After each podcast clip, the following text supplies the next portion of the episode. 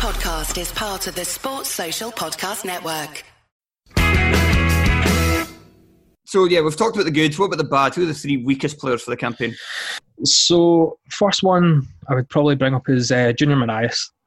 At the start of the season, um, for quite a few games, I couldn't understand why we'd signed him. He, I did not see a football player in there at all.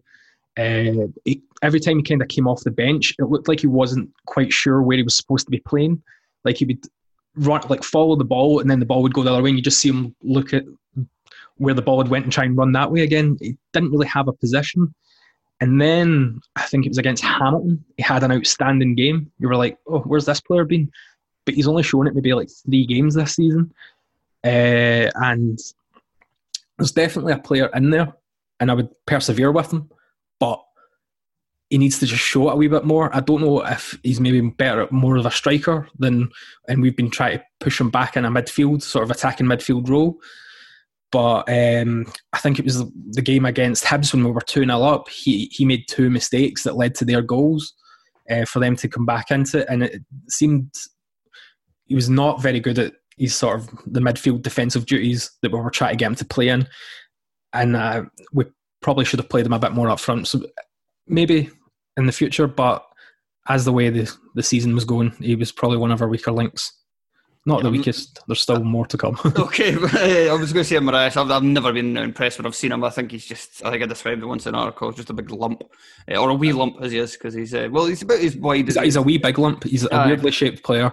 Um, but yeah, well, that was like, about as broad as he is tall. Yeah, and like I honestly just couldn't understand how he'd made it in football. And when we signed him from Northampton, a lot of Northampton fans were like, "He's going to score a barrel load in Scotland." I think that might have just been like English fans would say that, but anybody playing in England, uh, it's ridiculous but, um, how, how, low you can get in England with their fans still think coming up here, the players are going to stroll it. It's like unless you are a championship team, I don't think you can say that with any sort of confidence. Yeah. even then, there's been some. Uh, well, Connor Washington gave a championship team scored uh, like three times all season. Mm-hmm. I think two of them were penalties. So.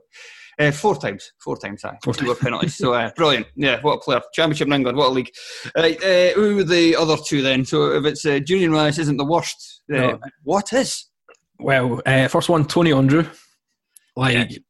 was kind of when we signed him, I thought, you know, that's not a bad player that we've signed there, but he just it seemed like he didn't care. There's so many games where he just strolled about, or would would be chasing a goal and he'd be on the bench and we'd bring him off the bench, and he just looked like it was he wasn't trying. He was just sort of floating about, like he had no pace about him. Um, pretty sure he took a penalty at one point and completely hashed that up. Um, he just seemed a bit of a liability. And then when he got the ball, he'd try to do too much. Like he'd rather than make a pass, he would run into a player or he'd give the ball away very easily. Just not the player he used to be at all. Um, but again, there is a bit of frustration in there that there was a player at one point, and he did show it against. I remember it was the Scottish Cup game against Motherwell, the four each game, he came off the bench when it was four each, and he actually was trying. He was running after every ball. Um, he was making a bit of a like a nuisance of himself, which is all you kind of ask. But it's the only time he's really ever shown it. Yeah, I um, think I think Andreu. We've talked about this before. He it seems like he's not, just not been the same player since he had a, a bad injury at Coventry, and mm-hmm when St Mirren signed him, I didn't think it was a good sign because I'd seen him play for Accies a few times last year, and I thought he, he looked pretty poor. He looked a shadow of him for myself, so I just couldn't see how moving away from a club that he had had success at before to one that he had, you know, hadn't joined previous. I, I just couldn't see how that was going to go right, and yeah, safe to say it didn't. Although he kept uh, kept playing for the most part, just because I think because had a lack of options in attack. Yeah, that's really it. Uh, he's been released now, so clearly at least Goodwin's also seen that as well. Right, and so who's the who, who takes the prize for worst, assuming it wasn't Andreu? Uh, Callum Watters. Um, it is a position where most teams that beat us, like thoroughly beat us, spotted that as a weakness and used it to their strength. Um, I think the worst game that he had was against Hearts in the 5 2 game. Ikpeazu ran rings around him, and that shows you how bad Callum Watters had that game. um, he's had these moments like the best game he probably has played again was against Hearts there on the 1 0. I even t- text my pal in the group chat just saying, Wallace is playing really well. Um, like a few fans like him. My mate I quite, I quite like him. I, well, that's I'm still, I, I, also do a podcast uh, with a mate who absolutely hates him, and I mentioned that you had him ranked ninth in the top on the top left backs of the league, and they were like, "Who's behind them?" Um, maybe it's something we, we we don't see that other teams other teams fans kind of see where they think there might be a bit of a player in there. I can't see he, he's either too tight on a get on someone which he was with like Piezu. He was on him like right away, and Piezu just kept running by him. That's the one thing you can't do, Ikpeazu, He's getting yeah. tight on him. Like, let him defend himself. Just stand away and let him do whatever he wants because he's not going to do much. No, because it's always shite. Yeah. um. So, and I don't know if he got feedback with that because then in the next few matches he wasn't tight enough on players, and it seemed a lot of goals were leaked via him uh, it's definitely a position. I think he's going back to Kilmarnock anyway. Um, definitely a position we need to improve in the future. But yeah, I think most St fans will also agree with me that if I had to pick the biggest, the weakest link in our team, it was Callum Watters. Oh well, uh, maybe that's a shocker for me and Joe. We'll, we'll see. Time will tell. I'm not selling all. I'm not going to sell all my Callum Water stock uh, just because just because you and your fellow buddies uh, can't see his awesome potential. Okay, Jack, Morelos, and Barisic are the good guys. Talk us through your rubbish. The, the weakest three players that. Uh, so I want guys who at least played a, a, decent amount. I don't want some. I don't know if you had any yeah. jobbers and played one or two games, but uh, I want yeah, guys no, who at well, least in around the squad a lot. Yeah, yeah. I mean, that, that, I was thinking that when I was trying to think of this. I mean, obviously we've got loads of guys who just, you know, because we've got a squad that's far too big, we've got loads of guys that just didn't really contribute at all, and that's. Uh, yeah, I wouldn't really include them, but with the exception potentially of the worst player, which we'll, we'll come on to last. But I'd say probably in terms of a guy who did play a lot um, and didn't was a problem for us, I would say Nikola Katic, which is he's always still like a favourite uh, with a lot of Rangers fans. I, I, don't get it. I think he's a big problem uh, for the way that we want to play. Uh, he's just not good enough on the ball, and it's a massive, massive problem. He's like a man down in possession, really, because he just will not. He, it's either a case he can't see the pass, or he can and he's too scared to play it. But he just, he just will not play the passes that we need to, uh, we need him to play, and it makes us, it makes us far too easy to play against. I think domestically, because if you if you know there's a guy who uh, just cannot play the way that the rest of the team's trying to play, then it's pretty easy for a team to set up a you know a pressing regime, which, which makes it difficult to, for us to play properly. So I would say that I mean defensively he's he's fine. You know he has his moments, uh, but generally speaking he's fine. Uh, you know in a, in, in a, team that was defending deep, I think he'd be outstanding. Um, and actually, you know I think he could. I, I don't think I would have any qualms with him being able to play sort of you know in the Premier League in England or whatever. If it was a team that had no interest in uh, you know, maybe a team like Burnley or something like that that aren't really trying to to keep the ball and um, sort of siege defending. I think he's he's excellent at it, but that's not the way that we're going to play for eighty percent of a season, and it's just I don't think he's good enough. So I, would be keen to sell him if uh, an offer. Uh, there's some chat that a team in I think Dijon in France maybe around from. I don't know if that will come to anything, but but yeah, I'd be keen to, to move him on. Um, another player to who's already left uh, is uh, who really didn't meet expectations was was Ojo, uh, Sheyi Ojo. Just started pretty well, um, and then just really you know by I think the goal with that goal against Feyenoord, which came after a sort of you know he, he sort of faded a wee bit since his initial start, and they scored that goal against Feyenoord. That felt like it would be uh, you know a big moment for him, and he'd, he'd come back again, uh, and then he just didn't, uh, and really never. You know, I don't think he impacted any game after that point. Um, and uh, you know, if we'd had him and Kent at the same time, both playing well, I think that would have made a huge difference to us. But we never had that, and it was that is probably that right attacking position which was our biggest problem over the season.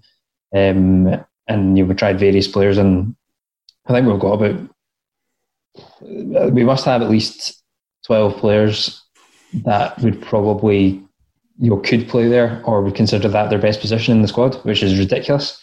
But none of them are very good at it. So that is a huge problem for for this season coming. Is that we need uh, we need to work out what we're doing on that on in that position. And obviously saying Hagi, I don't know if he's the guy to play there. I think he's certainly a guy that I'm happy with signed, and uh, he should be playing every week. I think, but not necessarily in that position. So, so yeah, that that's he he leaves and and leaves a sort of a hole as because I think he was meant to be the start the starter in that position, but they had to abandon abandon him pretty quickly.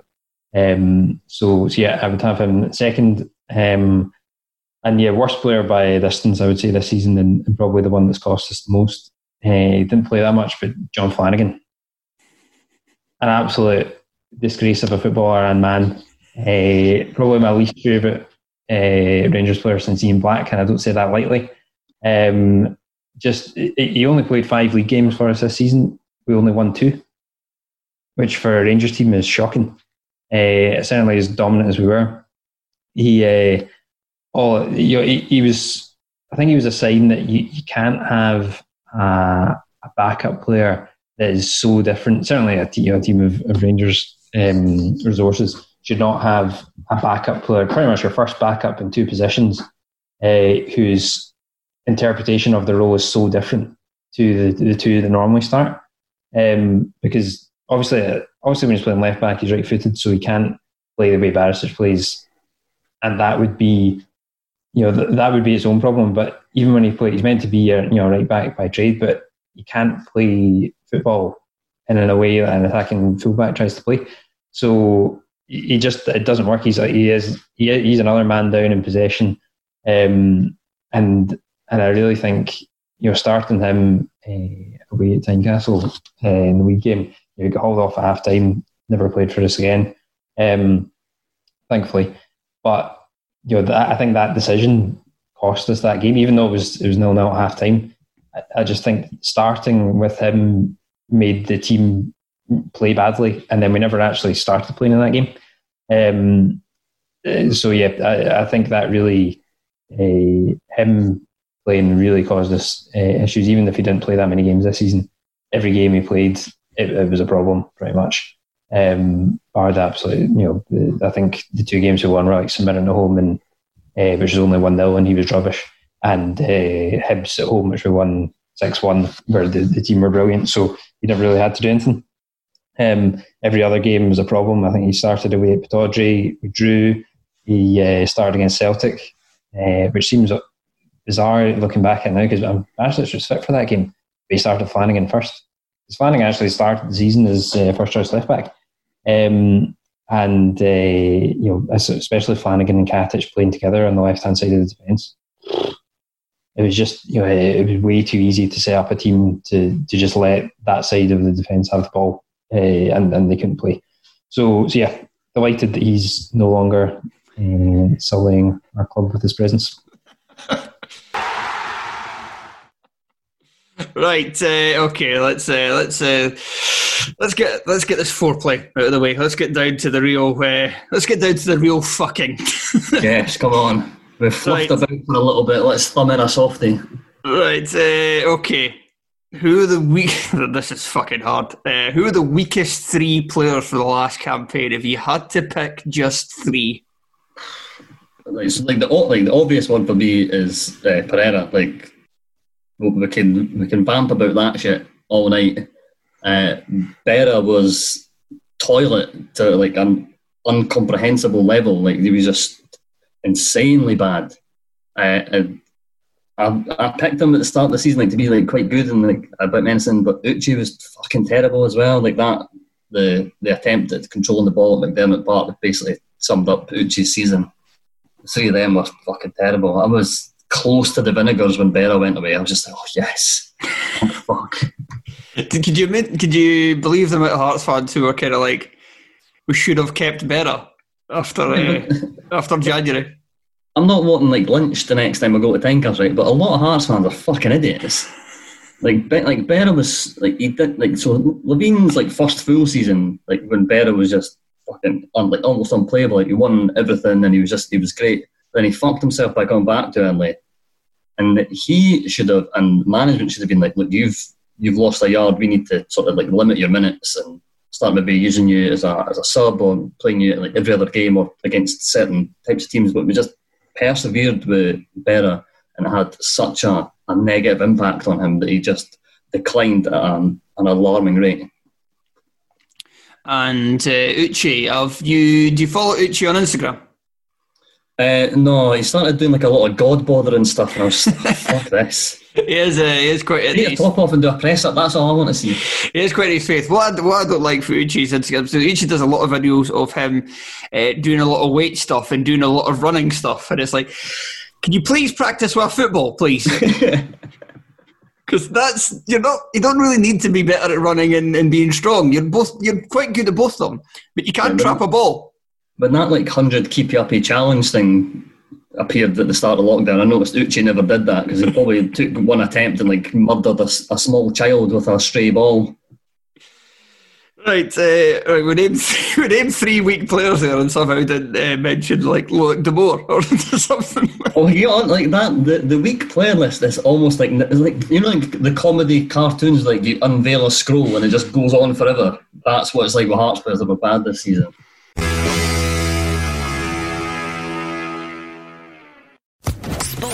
Podcast Network.